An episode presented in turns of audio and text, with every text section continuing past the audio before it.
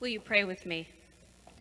May the words of my mouth and the meditations of all of our hearts be acceptable in your sight, O God, our rock and our Redeemer. Amen. Alexander Papaderos was born on the island of Crete. During the Second World War, Alexander's hometown of Livadas was destroyed by the Nazis, and Alexander, still a child, was interned in a concentration camp.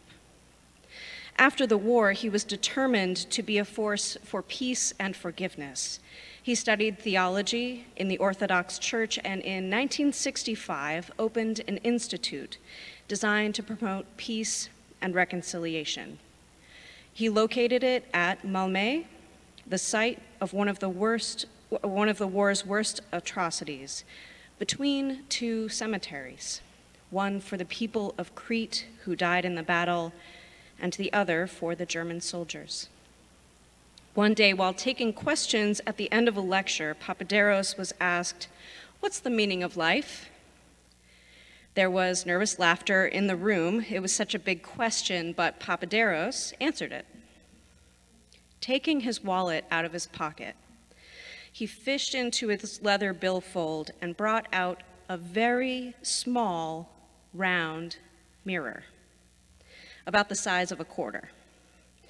And what he said went something like this When I was a small child during the war, we were very poor and we lived in a remote village. And one day on the road, I found a broken piece of mirror. A motorcycle had been wrecked in that place. I tried to find all the other pieces and put them together, but it was not possible. So I kept this largest one, this one, and by scratching it on a stone, I made it round. I began to play with it as a toy. I became fascinated by the fact that I could reflect light into dark places where the sun would never shine into these deep holes and crevices and dark closets. It became a game for me to get light into the most inaccessible places I could find. I kept that little mirror, and as I went about my growing up, I would take it out at idle moments and continue the challenge of the game. I grew to understand that this was not just a child's game but a metaphor for what I might do with my life. I came to understand that I am not the light or the source of light, but the light of truth, of understanding, of knowledge is there, and it will only shine in many dark places if I reflect it. I am a fragment of mirror whose whole design and shape I do not know. Nevertheless, with what I have, I can reflect light into the dark places of the world, into the hearts of others, and change some things in some people. Perhaps others may see and do likewise. This is what I am about. This is the meaning of life.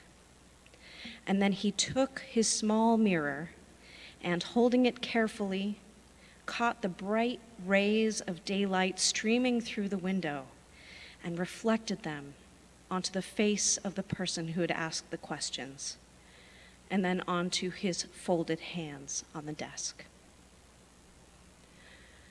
Jesus said, I am the light of the world.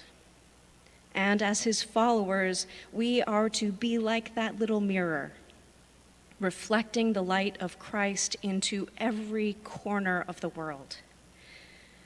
Arise, shine, for your light has come. Even now, God is breaking into the world. This is the work of Christmas that Howard Thurman writes about. It's the Christmas that good King Wenceslas knew about. It's the work of Christmas that Desmond Tutu knew about. We must reflect into the world the hope, peace, joy, and love that are born in our midst. To do that, we must find the lost, heal the broken, feed the hungry, release the prisoner, rebuild the nations, and bring peace among the people. No matter who you are, the light of Christ shines for you.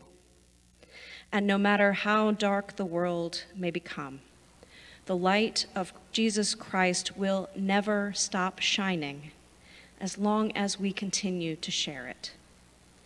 We are called to reflect Christ's light so that others can find the light in themselves.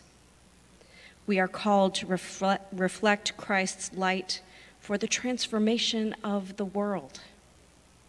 When we live as disciples of Christ, living out the gospel of love, inspiring others to hope, calling out injustice, then we help to shine the light of Christ into all the world. Amen.